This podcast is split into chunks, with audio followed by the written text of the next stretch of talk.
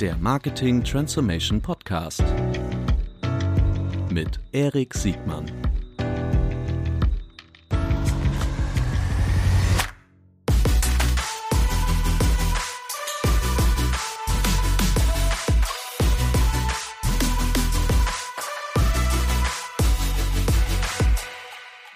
Herzlich willkommen zu einer neuen Folge des Marketing Transformation Podcasts. Heute mit Dimitri Uwarowski. Herzlich willkommen, Dimitri.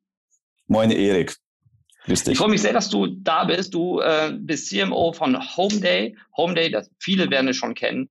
Ähm, der, eines der schillerndsten Startups im PropTech-Bereich, was das bedeutet, ähm, wirst du uns gleich äh, erzählen. Mich hat besonders an eurer Geschichte erzählt, dass ihr eine, eine A, ein Markt, äh, disrupted, der, den glaube ich keiner so richtig gerne hat, den, den Maklermarkt und vor allen Dingen, dass ihr ein Geschäft macht, was ich aus der Marketingperspektive super spannend finde, was A, so eine gewisse Mehrstufigkeit hat und vor allen Dingen äh, eure Kundenbeziehung oder vielmehr eure Kunden brauchen euch sehr wahrscheinlich nur einmal im Leben. Das finde ich eine spektakuläre Herausforderung aus einer Marketingperspektive. Aber bevor wir in euer Geschäftsmodell einsteigen, lieber Dimitri, bitte äh, stell dich doch kurz selbst vor. Ja, sehr gerne. Erstens danke für die Einladung erstmal, Erik.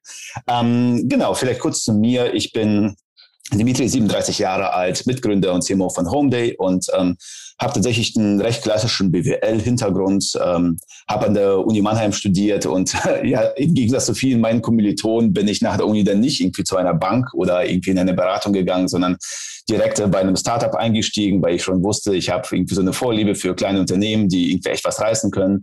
Das war damals der äh, Musikstreaming-Dienst äh, Simfy. Der eine oder andere mag sich noch dran erinnern, ähm, gegründet von meinem ähm, guten Freund und Kommilitonen Steffen Wicker. Und ähm, genau, da bei Simfy habe ich brutal viel gelernt, irgendwie viele Sachen ähm, gemacht, viele Stationen durchlaufen, ähm, irgendwie von Finance über Controlling, alles Mögliche gemacht äh, und irgendwann mal dann bei Business Intelligence gelandet ähm, und da die Abteilung mit aufgebaut, meine Liebe für Daten sozusagen, Analyse entdeckt in mir und äh, ähm, genau, das recht lange gemacht. War dann auch längere Zeit ähm, ähm, nachdem ich bei äh, Simfy raus war, auch ähm, als selbstständiger Berater tätig und irgendwann mal kam dann in mir der Wunsch auf, zu sagen, nach äh, zwei Jahren selbstständiger Tätigkeit, jetzt möchte ich wieder was Eigenes haben und ähm, so ein eigenes Baby wieder haben, sage ich mal. Und zu Zeit habe ich mich auch viel und häufig mit äh, Steffen darüber unterhalten, über den Immobilienmarkt tatsächlich, was ganz anderes als Musikstreaming. Und ähm, ähm, und ähm, wie kaputt eigentlich der Immobilienmarkt ist und der Maklermarkt ist. Also es kam noch hinzu, dass wir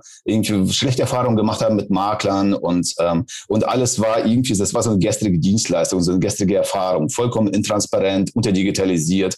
Und dann kam irgendwie so der vage Wunsch auf, ja, oder die Idee auf, Mensch, da kann man doch etwas tun. Da, da, man kann doch die Maklerdienstleistung mal wirklich ins, ins nächste Jahrhundert sozusagen bringen und, äh, ähm, und äh, mit äh, Technologie echt auch den Markt äh, verändern. Und ähm, so ist die Idee von Homeday auch geboren und ähm, dass wir gesagt haben, wir wollen es schaffen, den Verkauf und Verkauf von Immobilien wirklich einfach und transparent und kundenzentriert äh, zu machen und auch günstiger für den Kunden zu gestalten, als es aktuell der Fall ist. Denn jeder, der eine Immobilie gekauft hat, vor allem wird wissen, die Maklerprovisionen in Deutschland sind brutal hoch. Und wir haben gesagt, mhm. das ist, das ist uncool, das wollen wir anders.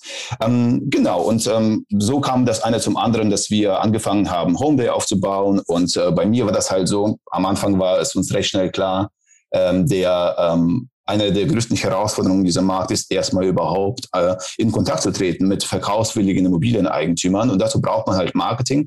Und ähm, da haben wir uns so ein bisschen die Augen geschaut. Wir waren damals drei Leute und, äh, und äh, ich habe gesagt, komm, das Thema Marketing nehme ich zu mir. Ich habe BI gemacht und das ist irgendwie ähnlich von der Denke her sozusagen. Und mhm.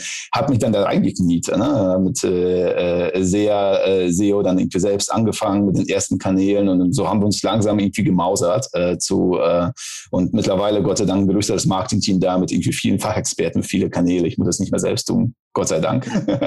Aber genau, so, so kam ich dann auch zu, zu, dem, zu, dem Thema, zu dem Thema Marketing. Ich, super spannend. Ich würde gerne noch mal ähm, so mal kurz einen Blick auf diesen auf diesen Markt werfen, den ihr den ihr verändert. So in meiner Wahrnehmung, a gibt es wenig Brands in diesem in diesem Maklermarkt. Ich glaube, es gibt eine große Brand, äh, Franchise-System, glaube ich, äh, aus, aus mhm. Hamburg, äh, was, was früher mal so im Luxussegment äh, positioniert war, aber die die sind, glaube ich, so auch eine der wenigen deutschen internationalen Immobilienbrands im, im, im Privatbereich. Und dann gibt es äh, in meiner Wahrnehmung zwei, zwei Herausforderer. Ähm, ich glaube, McMakler könnte man dazu zählen und euch, ne? Oder gibt es noch weitere in der Größenordnung? Ähm, also es gibt noch weitere in diesem Markt. Der gesamte PropTech-Bereich ist natürlich riesengroß, aber wenn mhm. wir um, um, uns über das Segment der Hybridmakler unterhalten, wo man im Prinzip, also McMakler nur dazu zählt, sind wir die größten, die größten Player da. Ja. Mhm. So, jetzt sind die zwei, also mindestens die zwei Herausforderer auch, auch gut finanziert, konnte man jetzt gerade auch äh, im, im, letzten Jahr lesen. Äh, super Finanzierungsrunde gemacht äh, und äh, ihr greift diesen Markt auf, der, so wie ich das verstehe, ja vor allen Dingen die Knappheit hat, dass in diesem Marktzyklus, den wir jetzt gerade haben, äh, das Inventar, was zu verkaufen ist, eigentlich die große Knappheit. Ne? Also anders genau. als in vielen Geschäftsmodellen geht es euch nicht um den Käufer, sondern euch geht es äh, um, um das Inventar, also die, die Verkäuferseite, richtig? Also uns geht's, wir sind an sich ein, ein, ein äh, Anbieter, der sich ganzheitlich um den Kunden kümmert. Also ein Immobilienverkauf kann ja nur funktionieren, wenn wir auch den passenden Käufer finden, wenn wir dem passenden Käufer auch eine gute Dienstleistung bieten, wenn wir auch eine Finanzierung, ihm helfen, die Finanzierung zu bekommen und so weiter. Das heißt, am Ende sind es sowohl Verkäufer wie Käufer, die unsere Kunden sind. Aber ja, der Prozess, beginnt beim Verkäufer. Und das ist auch, da sage ich mal in Anführungszeichen, das knappe Gut in Deutschland. Denn es mhm. gibt brutal viele Leute, also du kommst jetzt aus Hamburg, ne, äh, äh du weißt, weißt du selbst, ne, äh, die Nachfrage nach Immobilien sehr, sehr viel höher ist als das Angebot. Das äh, gilt für mhm. sehr viele Städte in Deutschland. gibt ein paar Regionen, da ist es anders, aber in der Regel ist es schon so, das ist ein, ein, ein Markt, wo der Verkäufer sich vieles aussuchen kann, sage ich mal. Und, mhm. ähm, ähm, und das ist sicherlich nicht Herausforderung aus der Marketingperspektive, wirklich mit dem Verkäufer in Kontakt zu treten treten, den Verkäufer zu überzeugen, dann mit uns als der etwas andere Makler, sage ich mal, auch äh, die Immobilie zu verkaufen. Mhm. Wenn ich, wenn ich äh, Immobilienbesitzer bin, der, der darüber nachdenkt, äh, eventuell zu verkaufen oder auch zu, zu, zu kaufen, dann ist das erste Problem, was, was mir auffällt, wenn ich mich diesem Markt nähere, dass ich ähm, ein Transparenzdefizit habe, weil ich, wenn ich das nicht professionell mache, dann fehlt mir da die Erfahrung und ich wenig Alliierte habe. Das, so, der, die Makler haben ja so ein Dilemma, dass sie natürlich, je höher das Transaktionsvolumen, desto, desto größer die Provision. Also so, so übersetze ich das in meine einfache Welt. Dann gibt es vielleicht noch die Gutachter oder den Gutachterausschuss, aber und dann gibt es so ein paar Classifieds, die so ein bisschen ähm, die aufgerufenen Preise transparenter machen. Aber ich hätte jetzt immer die größte, bevor ich loslege, ähm, die größte Hürde, Glaubwürdigkeit, Vertrauen, Seriosität, ähm, äh, ja, so, so, so ein bisschen diesen, diesen, diesen Rückhalt äh, zu haben. Wie, wie löst ihr die? Also erstens, ist das ein zutreffendes Problem oder habt nur ich das? Äh, und wenn ja, wie löst ihr dieses Problem? Es ist genau das Problem, genau das Problem des Vertrauens. Und wir wissen, alle Makler haben nicht den besten Ruf. Da gibt es mhm. Gründe für. Und mhm. Vertrauen ist A und O. Ich meine, am Ende geht es um das, also aus der Sicht des Verkäufers gesprochen, geht es um das größte Gut, was du hast. Ja, also einen größeren Immobilienwert, also Wert als die Immobilie gibt's eigentlich nicht in unserem Besitz. Und das ist meistens auch brutal emotional, denn überleg dir mal, du, stell, du verkaufst das Haus, wo du aufgewachsen bist. Ja, oder mhm. es ist total emotional. Und das ist eine mhm. Kombination, äh, schreit nach Vertrauen. Und du musst äh, sozusagen dem Immobilienmakler auch wirklich vertrauen können. Und das ist nicht trivial in diesem Markt, denn der Markt an sich, es gibt ja Gründe, weshalb der Markt ist, wie er ist. Und, ähm, und es ist schon so, dass der tatsächlich recht intransparent ist, auch teilweise von der Intransparenz lebt. Ähm, und, ähm, und äh, ich sag mal so, recht wenige Player wirklich gewillt sind, auch Transparenz zu bringen und Transparenz zu schaffen. Mhm. Was wir tun, ist, ähm, wir probieren uns tatsächlich da ähm, bei den, bei den Kernproblemen anzugreifen. Also Beispiel Transparenz. Das ist etwas, was wir ähm, versuchen ähm, sozusagen wirklich auch zu verbessern mit unserer Dienstleistung. Ich gebe dir mal ein Beispiel, so das Thema was ist eigentlich eine Immobilie wert? Ähm, früher war das so, das war so ein Wissen, das lag nur bei den Immobilienmaklern. Musstest du dem Makler vertrauen, dass er den richtigen Preis rausspuckt. Was wir zum Beispiel probieren durch Technologie ist, ich weiß nicht, ob du unseren Preisatlas kennst. Das ist äh, ein Tool, äh, genau, äh, also auch vielleicht für die Zuhörer, das ist ein Tool, ähm, was wir als erste auf den Markt gebracht haben, das war 2018, wo wir wirklich für jeden Immobilienblock in Deutschland, für jeden Wohnblock, also quasi ähm, alles, was von einer Straße umrandet ist, da haben wir einen Preisschild dran gemacht und gesagt, das ist der durchschnittliche Immobilienpreis basierend auf vergleichbaren Transaktionen in der, in, der Nähe und haben so eine Transparenz geschaffen in dem Markt, der davon nicht da war. Das fanden dann viele Wettbewerber so cool, beispielsweise Immobilien Scout oder sie auch irgendwie, surprise, surprise, drei Monate später mit dem eigenen Preis halt um die Ecke gekommen sind. Für uns ein großes Kompliment. Ähm, und ähm, also das ist beispielsweise etwas, was wir getan haben, absichtlich, um zu sagen, wir wollen, dass äh, eine gewisse Transparenz in dem Markt, weil dieses ganze Silo-Wissen das Herrschaftswissen natürlich auch dazu führt, dass die Dienstleistung nicht cool sein kann, denn ich kann dann als Eigentümer den Makler überhaupt nicht challengen an der Stelle, mhm. äh, überhaupt nichts sagen, ich weiß es nicht.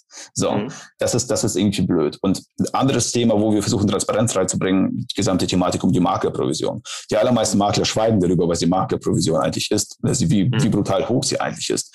Wir sind dann natürlich so die einzigen in Anführungszeichen für viele Makler Nestbeschmutzer, die das Thema überhaupt thematisieren und sagen, äh, mhm. erstens so so ist sie und zweitens ist mhm. viel zu hoch verglichen mit dem europäischen äh, ähm, Ausland beispielsweise. Und bei uns ist es deutlich günstiger. Ähm, und äh, nennt das auch beim Namen, sagen doch, wie viel man sparen kann. Und ähm, mhm. Und ähm, ähm, all das sind, äh, ähm, sind äh, so Dinge, die wir anders machen, ähm, ähm, um wirklich äh, sozusagen Transparenz und Vertrauen auch reinzubringen, auch Sachen transparent. Also ähm, vielleicht noch ein, ein anderes Beispiel, wo es dann wirklich plakativ wird. Ähm, Unsere Makler nutzen ein Tool, was wir gebaut haben, was wir den Preisassistenten nennen. Was ist das? Mhm.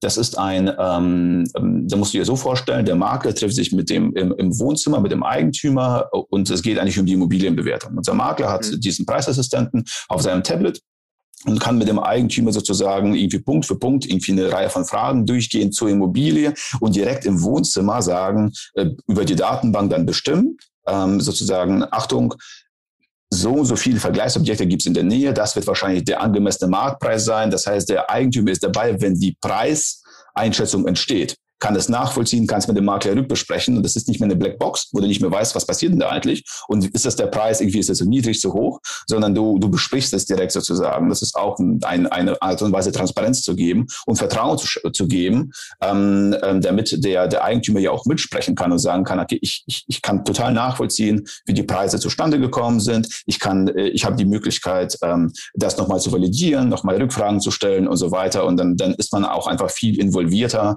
und hat auch das Vertrauen, äh, weil man versteht, was passiert. Mhm. Ich finde das super spannend, die, der, der, dass das das Anpassen des Preisniveaus ähm, ist ja fast wie so aus, äh, aus dem Original-Playbook von Innovators Dilemma, ne? dass ihr einen alten, so einen sicheren, sicheren Markt nehmt und äh, eine neue Innovation, also eine Innovation reinführt und ähm, gleichzeitig den Markt auch noch durch, durch ein besseres Preis-Leistungs-Verhältnis irgendwie äh, angreift. Habe ich das richtig verstanden, dass ihr mit eigenen Maklern äh, arbeitet? Also wie ist dann die, die Wertschöpfung dann, wenn, wenn es dann, verstehst du, dass es erstmal von der Plattform kommt? Wir werden gleich über die Lead-Generierung äh, und so natürlich auch gleich noch sprechen. Ähm, aber nochmal, um die, um das Geschäftsmodell abzuschließen. Äh, am Ende wird ja doch äh, in Real Life vermutlich am Couchtisch mit den Interessenten und mit den, mit den Verkäuferinnen gesprochen. Ähm, wie, wie, wie steuert ihr eure, eure, eure Salesforce sozusagen? Genau. Also am Ende ist es eine Kombination ähm, aus, ähm, aus äh, moderner Technologie und guten Tools und wirklich erfahrenen und guten, kompetenten Maklern vor Ort. Ähm, in unserem Fall sind die selbstständig sozusagen, laufen aber über der, unter der Homeday-Flagge und arbeiten in unserem System. Und ähm, von den Maklern haben wir mittlerweile über 200 bundesweit sozusagen vertreten. Ähm, und äh, die sind tatsächlich, äh, also viel, viele Teile der Wertschöpfung bei uns sind digital, also beispielsweise die Kundengenerierung. Wir sprechen ja gleich noch darüber. Also wie kommen Eigentümer zu uns? Die kommen schon über unsere Plattform sozusagen. Die kommen über Akquisekanäle, die kommen über Empfehlungen zu uns. Und, ähm, und wir machen zentral einen Termin mit dem jeweiligen Experten vor Ort, mit dem Makler, der sich irgendwie gut in dieser Gegend auch auskennt. Und der fährt wirklich aber auch raus zu dem Kunden und ähm, mhm. ähm, sozusagen bespricht mit dem Kunden alles, äh, überzeugt den Kunden äh, davon, mit uns zu verkaufen und hat dann die Möglichkeit, ähm, über unser Backoffice, wir haben ein zentrales Team von vielen kompetenten Leuten sozusagen, die den Makler unterstützen, über unser Backoffice ähm, einiges sozusagen auszulagern. Beispiel ähm, wir, ähm, die Daten werden dann an uns weitergespielt, um welche Immobilie es sich handelt, was da die Spezifika sind. Und dann fangen wir an, zentral zum Beispiel unser Exposit zu erstellen. Wir schicken professionelle Fotografen raus, sozusagen, damit die Fotos direkt über die Schnittstelle eingespielt werden. Damit wir quasi im Prinzip alles, was normalerweise bürokratischer Aufwand ist, wo der Makler auch gar nicht der Beste ist, um das zu tun, weil also nicht jeder Makler kann schöne Fotos machen, ja. Nicht jeder ist toll im, äh, ist so, ne? Erinnere dich an Maklerfotos im Immobilienportal, ja. ja. Äh, nicht jeder ist irgendwie der geborene Texter, sage ich mal, ne? Damit, wir bringen quasi diese Kompetenzen, äh, wir machen die zentral, machen daraus eine schöne Dienstleistung sozusagen, die einfach über, über diese zentrale Schnittstelle in Technologie auch einfach effizienter funktioniert. Der Makler kann sich voll auf das konzentrieren, was er am besten kann. Und äh, so läuft der Prozess sozusagen durch. Dann wird die Immobilie inseriert, dann kommen die Kaufinteressenten. Auch da helfen wir, die zu screenen, zu selektieren, zu qualifizieren, ähm, ähm, sozusagen irgendwie den passenden zu finden, auch über Technologie ähm, und äh, aber auch über den Makler und ähm, haben dann am Ende helfen sogar den Immobilienkäufern potenziell eine Finanzierung zu finden. Das ist auch ein Teil unserer Dienstleistung. Und ähm, genau, am Ende wird dann die, die äh, Immobilie verkauft und äh, oder beziehungsweise gekauft und dann ist der Prozess auch zu Ende. Ja. Mhm. Okay. Die, ähm, also ich verstehe das so, dass ihr so diese Wertschöpfungsstufen, die so ein Maklerprozess notwendig macht, dann auch sliced und dann unterschiedlich aufteilt nach, nach, nach Kompetenzen und natürlich alles, was mhm. in der Plattform gemacht werden kann, durch zum Beispiel durch Daten und, und durch Prozessunterstützung, das dann mhm. zentral zur Verfügung stellt. Wenn ich dir so zuhöre und auch schon in unserem äh, Vorgespräch ist mir nochmal deutlich geworden, dass man bei euch wirklich viel lernen kann. Nicht nur, weil es also mal in der Nische ein tolles Beispiel für eine Innovation ist, sondern weil diese Herausforderungen Herausforderung ja nicht nur PropTech-Unternehmen haben, die gerade einen Markt zum ersten Mal entwickeln, sondern auch ähm, B2B-Unternehmen mit einer hohen Komplexität äh, und einem langen, verhältnismäßig langen Lead-Funnel äh, oder B2C-Unternehmen, die halt jetzt nicht so wie im SaaS-Modell eine ewig lange, klar berechenbare Kundenbeziehung haben, sondern auch ein Once-in-a-Lifetime-Geschäft machen, wie zum Beispiel, also ich, wenn ich mir äh, vielleicht ein Wohnmobil kaufe, äh, eine Einbauküche oder was der Himmel, was man halt selten macht. Also das, aber das, das, das jetzt als Teaser fürs zweite Kapitel. Mhm. Äh, lass uns doch mal einsteigen. Wie macht man eigentlich Marketing ähm, für so ein hochkomplexes, äh, für so eine hochkomplexe Service-Dienstleistung, die man, die vermutlich einen ewig langen Sales-Cycle hat ähm, und die man nur einmal im Jahr, einmal im Jahr, einmal im Leben macht? Genau, es ist tatsächlich nicht so, es ist eine Herausforderung, ganz klar. Und es ist tatsächlich so, dass in der Regel, der deutsche Markt ist ja recht konservativ und die Deutschen sind ja eher eine Mieternation und nicht unbedingt eine Nation, die irgendwie viel kauft und verkauft, im Gegensatz zu den Engländern oder zu den Amerikanern. Und das ist schon so, in der Regel verkauft ein Immobilieneigentümer einmal in seinem Leben. Das heißt, es mhm. ist nicht so, dass man weiß, was eine gute Maklerdienstleistung ausmacht. Man hat damit schlicht keine Erfahrung gemacht. Ja, es ist nicht so, mhm. wie in den Café gehen, dann kann man sagen, huh, war ein schönes Café und gehe ich nochmal wieder, sondern, sondern mhm. das ist halt sehr, sehr viel abstrakter. Und das ist halt auch übrigens ein, ein Grund, weshalb dieser Markt so ist, wie er ist. Ähm, du hast halt im Prinzip sehr wenige Benchmarks und kannst es nicht mhm. wirklich beurteilen, was ist mhm. eigentlich gut? What does good look like? Das ist echt eine total schwere Frage. Das wissen die allerwenigsten. Ähm, für uns ist das sicherlich eine Herausforderung auch, ähm, weil äh, natürlich ähm, das, das, gesamte Thema Referral ein äh, eins ist, was auch das existiert bei uns im Markt, aber das ist eher selten. Das dauert einfach wahnsinnig lange, bis uns irgendjemand empfiehlt. Trotzdem ist das brutal wichtig, natürlich auch über Empfehlungen zu kommen, weil das sind die besten Kunden natürlich auch, die zu uns mhm. über Empfehlungen kommen, die einfach äh, von ihren Nachbarn erfahren haben, ey, ich habe mit Homeday verkauft und das ist einfach echt cool. So, ne? mhm. ähm, ähm, das funktioniert also schon. Was, was für uns wichtig ist, in dem, in, in, also zwei Sachen sind für uns wichtig in diesem Kontext, ähm, äh, wenn es wirklich ums Marketing geht. Das eine ist, wir wollen den Kunden begleiten und wir wollen schon früh für den Kunden da sein. Das heißt also, wenn es darum geht, eine Immobilie zu verkaufen, das ist ja nicht, man steht ja nicht morgens auf und sagt, heute verkaufe ich mein Haus. Es ist ein Prozess, ein Denkprozess, ähm, der wirklich irgendwie lange braucht. Und ähm, wir wollen schon ganz am Anfang dieses Prozesses für den Kunden da sein. Ich habe eben von dem Preisatlas gesprochen. Das ist ein gutes Beispiel dafür, was wir tun. Wir wollen nämlich, also meistens startet der ganze Prozess mit der Frage, was kostet das Ding eigentlich? Ne? Was kann ich, was kann ich dafür bekommen? Und wir versuchen schon über Technologie und über Tools und über Akquisekanäle schon früh da zu sein, um diese Frage schon zu beantworten. Selbst wenn die Leute sagen, ich möchte nur gar nicht verkaufen, ich möchte erstmal nur informieren, schon hatten sie einen Home Touchpoint. Ja, da können wir wir dranbleiben. Ähm, das ist ein Beispiel.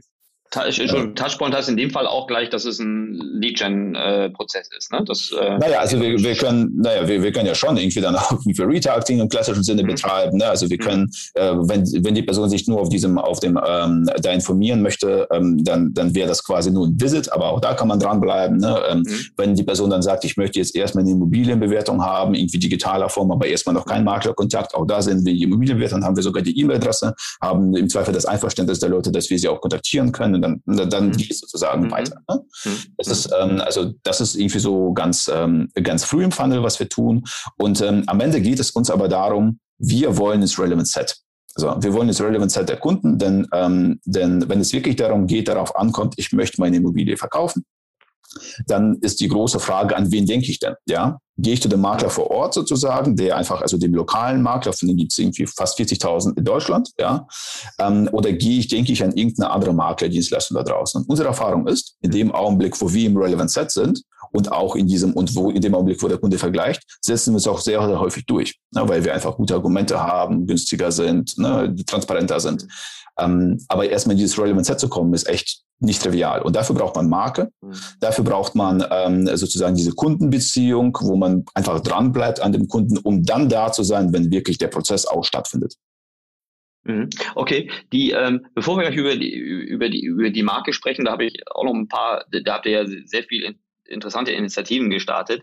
Ähm, Nochmal kurz zu diesem äh, Referral und zum, zum, zum Lead-Prozess. Die, äh, was könnt ihr tun, also neben Marke und irgendwie möglichst top of mind zu sein, aber was könnt ihr im Referral-Prozess äh, tun, um den, um den wahrscheinlicher zum Erfolg führen, als wenn ihr äh, nichts tun würdet oder einfach nur eine ne möglichst bekannte Marke zu sein? Fostert ihr das, also unterstützt ihr das irgendwie durch, durch CRM-Maßnahmen, durch, durch Incentives? Also was, was habt ihr da so im Playbook?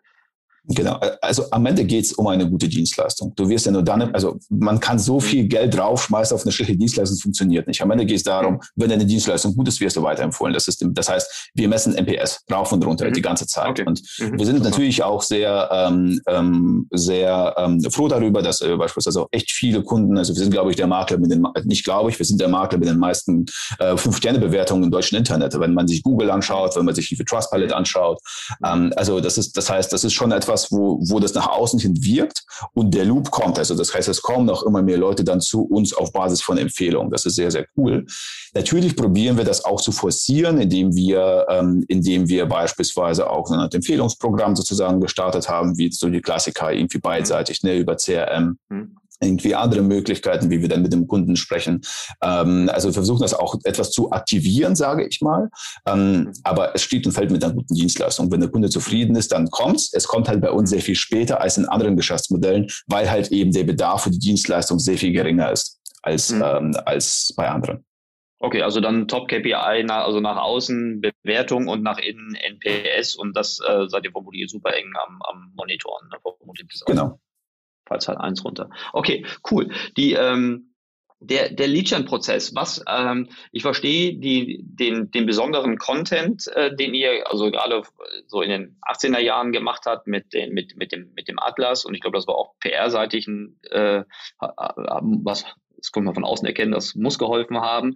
Ähm, Jetzt auf dem, auf dem, auf dem Lead-Gen-Markt äh, ist es ja immer so ein bisschen, äh, man wird dann relativ schnell kopiert, glaube ich. Und du musst ja echt immer guten, frischen Content haben, um wirklich noch in der Lead-Gen-Seite voranzukommen. Aber was, vielleicht kannst du so einen Einblick bringen, was so die, die notwendigen Zutaten sind, um so ein komplexes, also so ein schwieriges äh, Lead-Generierungs, äh, so, so einen schwierigen Lead-Generierungsmaschinenraum wirklich am Laufen zu halten.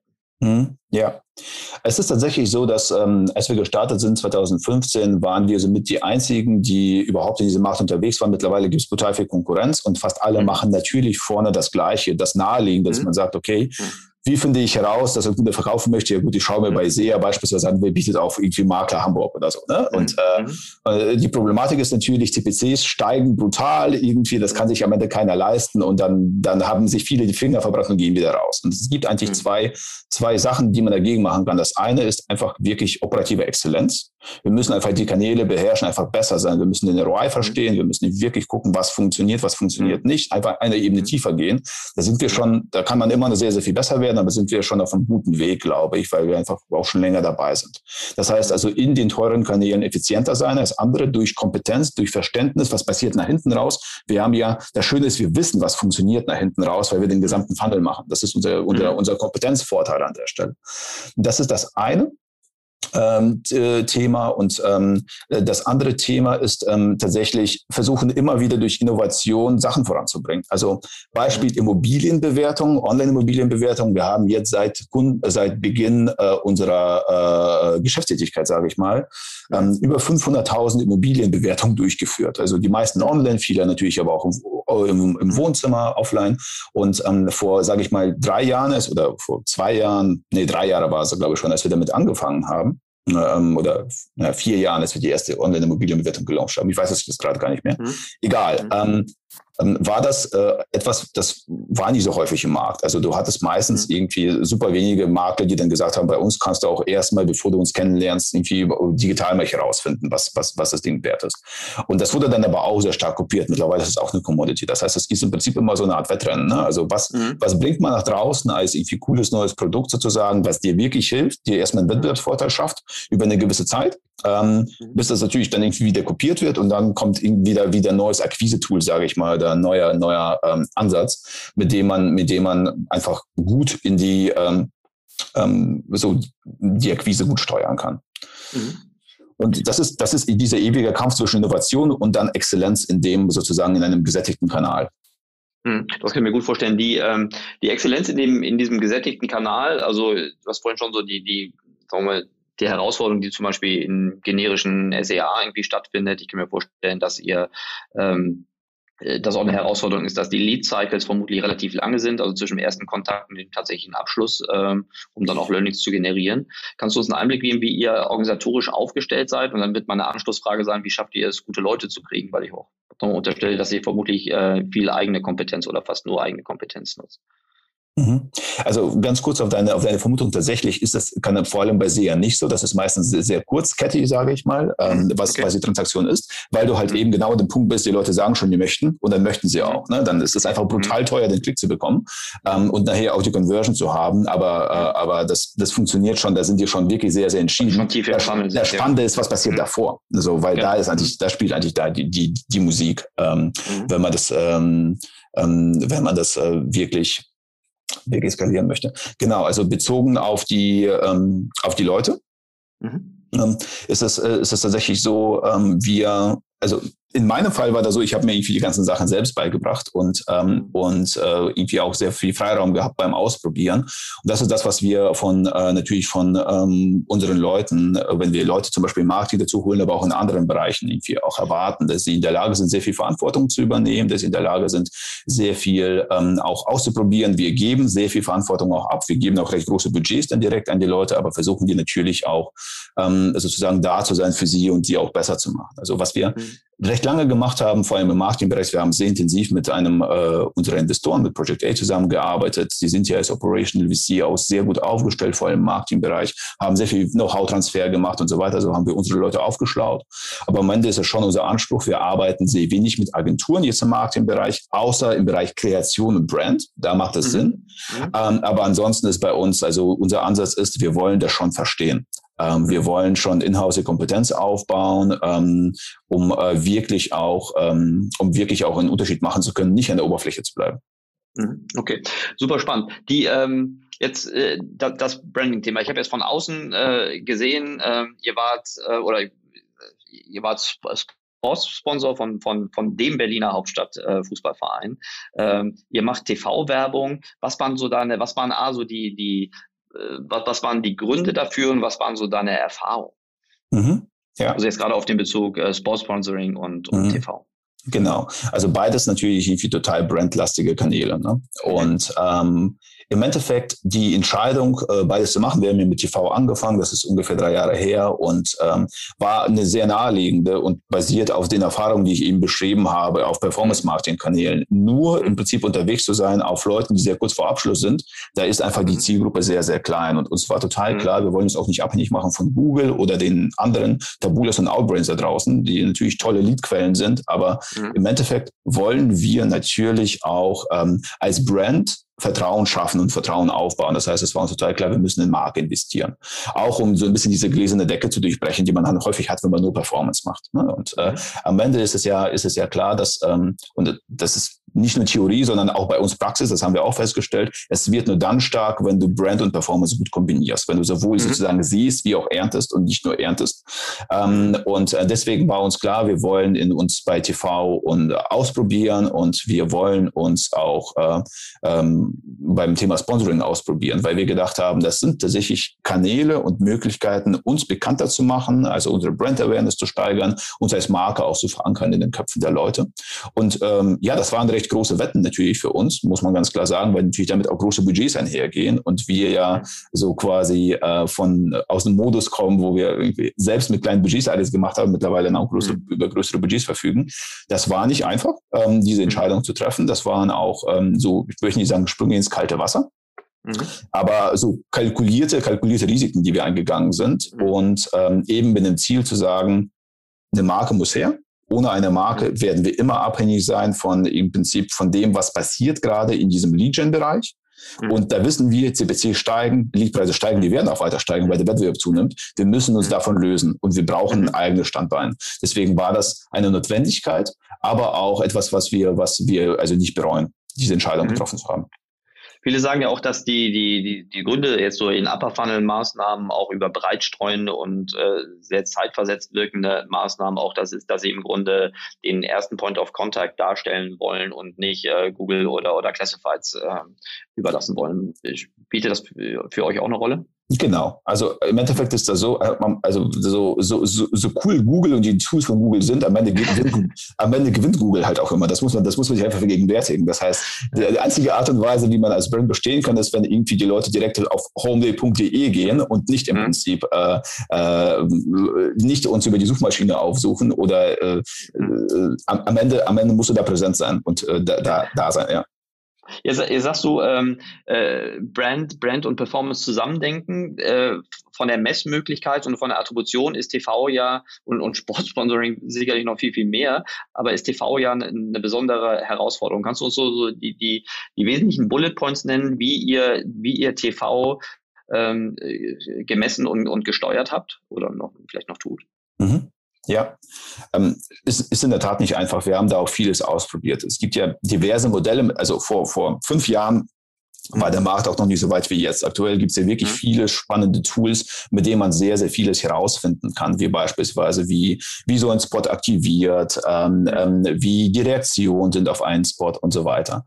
Ähm, was wir tun, ähm, ist, ähm, wir haben unterschiedliche Ansätze. Auf der einen Seite haben wir einen Ansatz, wo wir wirklich auch irgendwie unsere TV-Spots miteinander vergleichen, gucken, mhm. was hat im Prinzip wie funktioniert, äh, um mhm. auch zu sagen, sozusagen relativ, was ist im Prinzip für uns irgendwie der bessere Weg, auf welchen Sender wollen wir mehr optimieren, welchen wollen wir runterfahren. Also da steuern wir ganz, ganz viel. Ähm, auf der einen Seite und auf der anderen Seite versuchen wir herauszufinden, was passiert denn langfristig sozusagen mit den Kunden, die wir erreicht haben. Wie viele kamen denn wahrscheinlich über, mhm. über TV, ja? Mhm. Und ähm, wie ist dann der ROI von diesen Kunden sozusagen dann da mhm. hinten raus? Ne? Und mit, mit der Idee, dass wir wirklich Quartal um Quartal besser werden. So, und ähm, Dimitri, darf ich kurz einhaken, weil, weil viele auch unserer Zuhörerinnen und Zuhörer äh, aus der, aus der nicht Direct-to-Consumer-Welt kommen und dann mhm. gibt es oft immer so eine ganz frühe Frage wie äh, TV, aber ich habe doch gar keine Conversion, deshalb kann ich im Grunde die, äh, die ja. das, das, dieses Vorurteil lebt da halt noch, noch, noch sehr, sehr lange. Die, ähm, jetzt habt ihr auch keine unmittelbare Conversion und du sagst trotzdem, ihr sagt, ihr macht AB-Tests, ihr guckt, was funktioniert. Ich, ich ahne, was die Antwort ist, aber vielleicht sagst du nochmal ganz deutlich, wie macht man denn das? Wie macht man ähm, AB-Test mit TV bei einem Produkt, was keinen Checkout hat. Mhm. Ja, also im, Endeffekt also wir haben irgendwo schon einen Checkout, weil wir natürlich äh, in dem Augenblick, wo die, die, wo die Leute bei uns eine Anfrage stellen, wir die auch fragen, woher kennt man uns, woher kennt man, mhm. kennt man uns. Ne? Also das heißt, man kann da schon viele Sachen messen. Ja.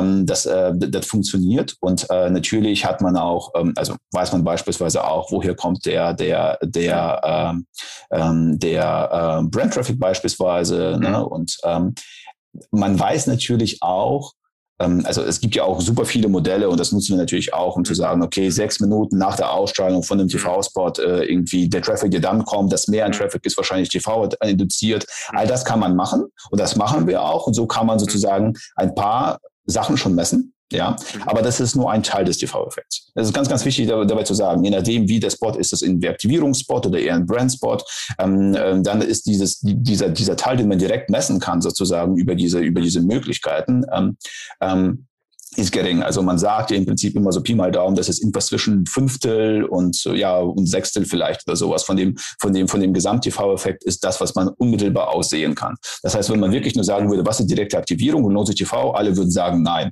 So. Wenn man also nur 20 Prozent deines, deines Volumens äh, kommt. Genau, der Rest kommt aber, der Rest kommt aber dann später über direkt. Ähm, und, mhm. ähm, und das ist ja das Spannende. Das heißt, am Ende ist es etwas, das ist ein Investment. Ja, das muss man mhm. sich von vornherein klar sein. Alle da draußen, die sagen, jetzt mache ich, jetzt setze ich mal zwei Wochen TV, kann ich jetzt schon sagen, Leute, lasst das sein. macht keinen Sinn. Mhm. Äh, ja. Macht einfach keinen ja. Sinn. Äh, also es sei denn, man ist brutal nur auf Abverkauf unterwegs und das ist wirklich mhm. ein Spot, der total auf Conversion ist, klick, klick, klick. Mhm. Vielleicht kann das funktionieren, aber ansonsten ist es schon ein Investment, was man einfach längerfristig sich, äh, sich anschauen muss. Mhm. Was würdest du sagen, was, was war so euer Zeitraum, bis ihr ausreichend Confidence hattet, dass, dass sich was bewegt auf den Direktanstiegen? Äh, was ist das? Drei Monate, sechs Monate, ein Jahr? Was, was was würdest du ungefähr sagen? Ähm, also es hängt total vom, vom Mediadruck ab, wie viel man mhm. wirklich investiert und äh, ehrlicherweise, ob auch alles sonst stimmt. Ne? Also der gesamte Funnel stimmt oder keine Reibeverluste irgendwie unterwegs sind. Aber ich mhm. würde schon sagen, man braucht schon solide drei bis sechs Monate, um, ähm, um wirklich mhm. auch ähm, Anstiege zu sehen. Vor, okay. Ja. Mhm. Und was, was würdest du, ich weiß so, so pauschal ist das immer schwer, aber was würdest du jemandem raten? Ich habe auch Philipp Werner diese Frage äh, mal, mal gestellt. Was würdest du jemandem äh, raten, wie viel Budget er für so eine erste Testreihe in die Hand nehmen muss, damit der genau nicht den Fehler macht, den du vorhin beschrieben hast, nach 14 Tagen dann irgendwie die Flinte ins Korn schmeißen zu müssen.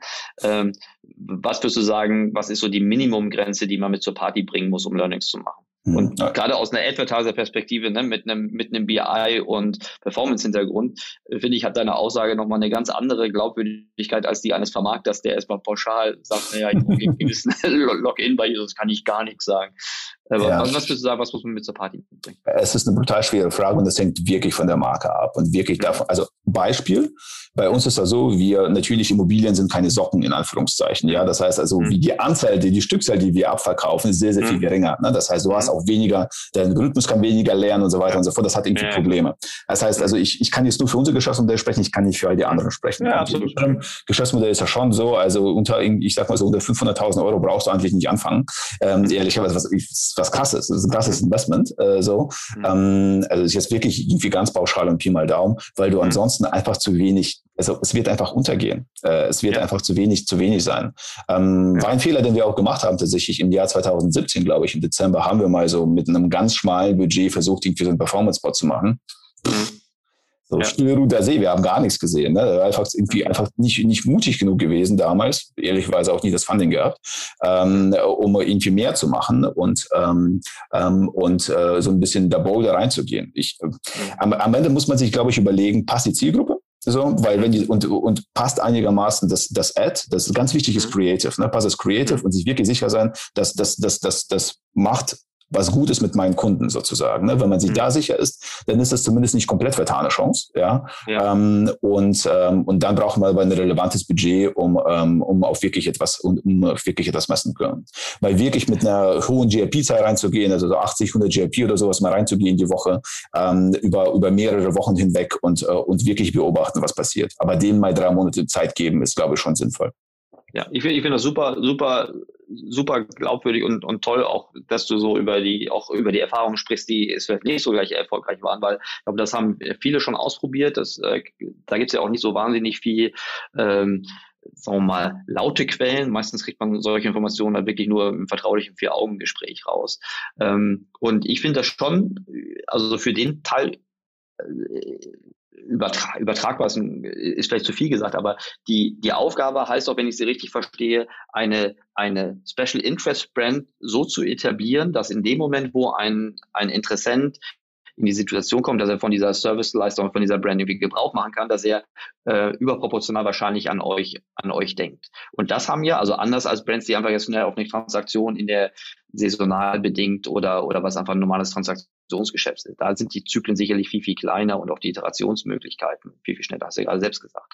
Ähm, aber 500.000 ist ja auch etwas, wenn man denkt, wie viel ähm, in, äh, sehr schnell zum Beispiel im generischen Search verbrannt werden kann, also bewusst verbrannt werden kann, in dem Moment, wo die, ähm, wo der Wettbewerbsdruck höher ist, aber die Nachfrage trotzdem sehr stagnant äh, ist, ist ja die eine Sache. Ne? Aber hatte zu dem Zeitpunkt, hatte die auch Klarheit, dass ihr ein Produkt marktfit hattet. Ne? Also Ne, ihr habt jetzt nicht irgendwie versucht, mit Brute Force Spending im TV ein, eine Dienstleistung äh, äh zu vermarkten, die die, vielleicht noch ein bisschen buggy im, im, im Funnel oder in der Akzeptanz ist. Also das ist eine also natürlich kann das Produkt immer besser werden, gar keine Frage. Wir sind jetzt besser, als wir vor, als wir vor drei Jahren waren, gar keine mhm. Frage. Aber der Product Market war schon da und alles andere macht auch wirklich gar keinen Sinn. Das würde ich auch wirklich allen sagen. Bitte lasst die Finger davon. Wenn ihr euch nicht sicher mhm. seid, ob euer Produkt funktioniert, mhm. ja, mhm. ihr eigentlich ihr verprellt die Early Adopter. Wenn ihr dann irgendwie, wenn ihr premature sozusagen irgendwie Werbung macht, das ist ob es ein TV ist oder was anderes, vollkommen egal. Ihr verbrennt eure Pre äh, verbrennt sozusagen die Beziehung zu, zu den Early Adoptern und das ist das ist vollkommen kontraproduktiv. Mhm, okay. Äh, die, ähm, das Sportsponsoring. Also Hertha BSC hat äh, mindestens eine Saison euer, euer Logo stolz auf der Brust getragen.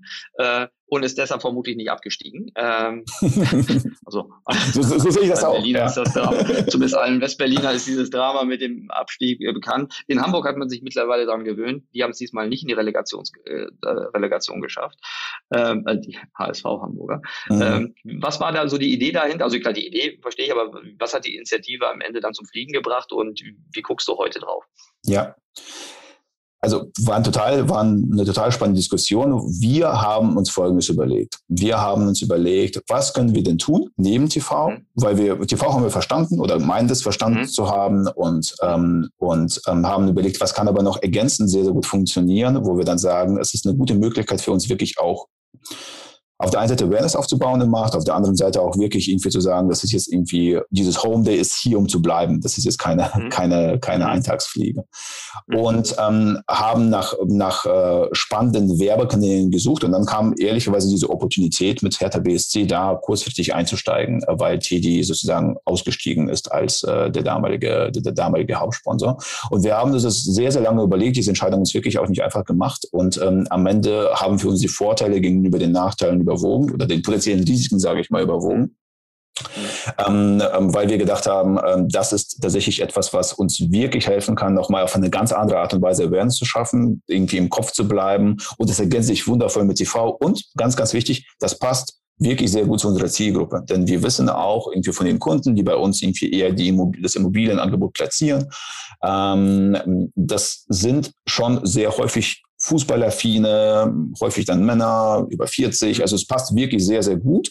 Und, ähm, und ähm, wir haben beispielsweise früher auch im TV festgestellt, äh, in Sportumfeldern funktionieren unsere Spots irgendwie ganz gut und da haben wir irgendwie eine ganz gute Reaktions, äh, Reaktion auf die, auf unsere Werbung.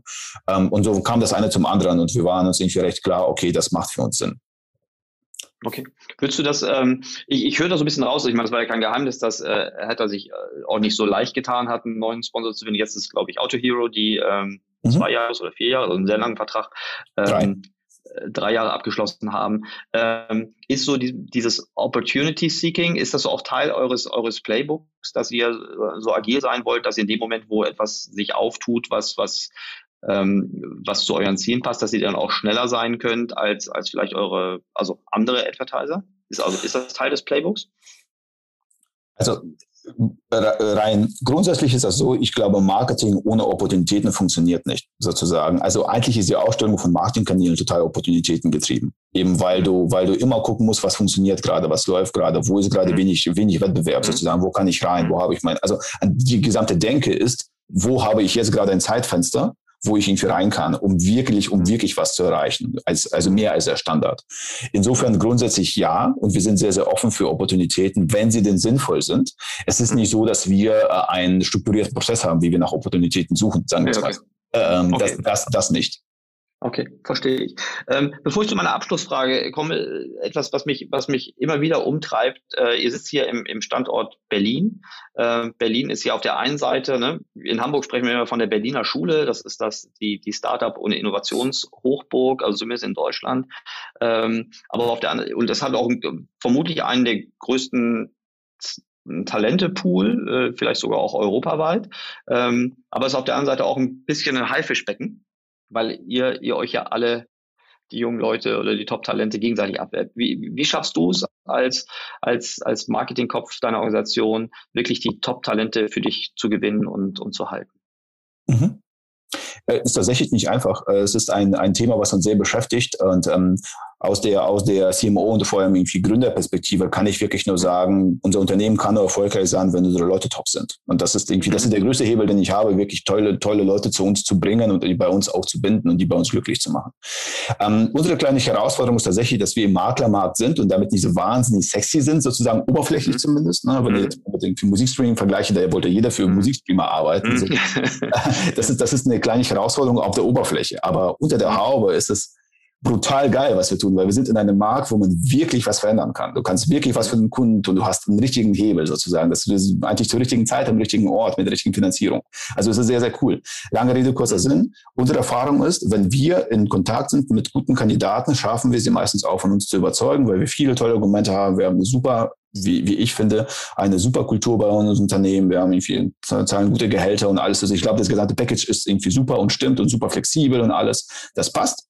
Unsere Herausforderung in der Tat ist etwas zu sagen. Also wie kommt irgendjemand dazu, ohne direkt mit uns in Kontakt gewesen zu sein, zu sagen, ach ja, der Makler mag, das könnte was Spannendes für mich sein. Das ist eher unsere Herausforderung. Und äh, da, da könnten wir noch viel mehr tun, fairerweise. Ähm, das, ist, das ist tatsächlich so, dass wir, dass wir da vielleicht noch nicht an einigen Stellen auch noch nicht wirklich laut genug geworden sind und unsere Erfolgsgeschichte noch zu, zu leise und zu bescheiden nach außen erzählen. Ähm, insofern, falls gerade irgendjemand äh, zuhört, der irgendwie Bock hat, äh, mal wirklich was, was Cooles zu sehen, Verantwortung zu übernehmen, bewerbt euch gerne bei uns. Äh, würde mich sehr freuen. Sehr gut. Ich gucke gerade mal, ob äh, wie eure Seite heißt. Äh, vermutlich, naja, ganz einfach homeday.de und dann ja, findet man Jobs. es auf bei Jobs. Sehr gut, ja. sehr schön strukturiert.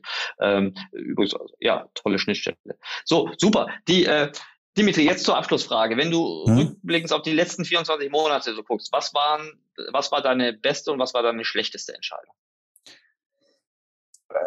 Ja, äh, gar nicht so, gar nicht, ja, ja, ja, gar nicht so einfach, das zu beantworten. Also ich glaube tatsächlich, äh, die ähm, äh, vielleicht ein bisschen abstrakter ähm, mhm. äh, formuliert. Die besten Entscheidungen sind, glaube ich, die Entscheidungen, wo man sich echt schwer tut.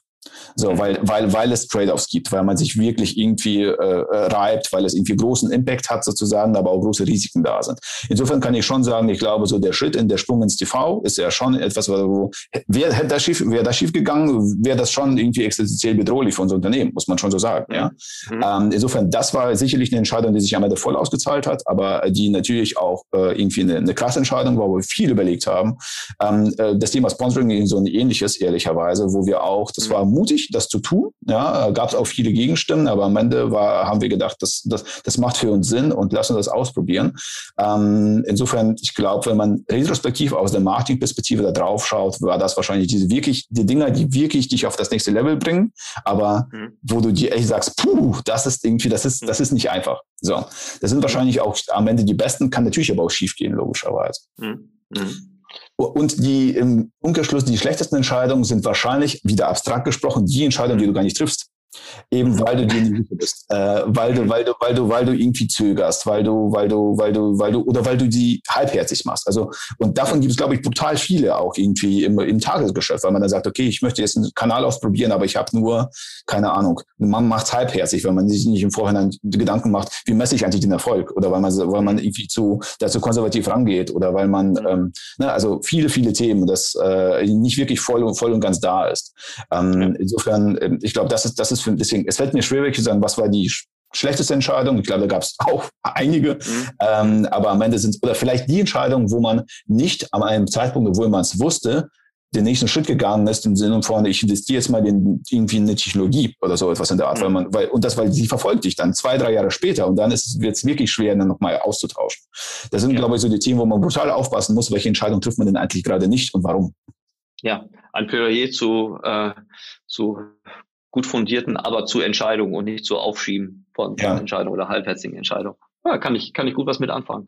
Super. Ganz herzlichen Dank, Dimitri. Das hat, hat mir super viel Spaß gemacht. Ähm, ich habe nicht nur was über diesen Markt gelernt, äh, sondern äh, mir hat das, ich fand das super spannend, insbesondere den, den Teil, ähm, wie ihr, wie ihr euch organisatorisch aufstellt und wie ihr die, diese Kombination aus, aus Brand und Performance äh, bewerkstelligt. Äh, und vielen Dank auch nochmal für die, für die Offenheit äh, in diesem Podcast. Ich wünsche dir ähm, und, und deinem Team wahnsinnig viel Erfolg. Äh, ich glaube, äh, viele, viele drücken euch die Daumen, dass ihr in diesem Markt einfach äh, eine bessere Wertschöpfung reintragt und äh, zu transparenten und faireren Bedingungen da führt. Und wenn ihr dabei auch noch weiterhin so tollen Erfolg habt, wie ihr in der Vergangenheit hattet, dann kann ja eigentlich nichts mehr schiefgehen. Also. Ja, Erik, herzlichen Dank auch von meiner Seite und äh, hat sehr viel Spaß gemacht.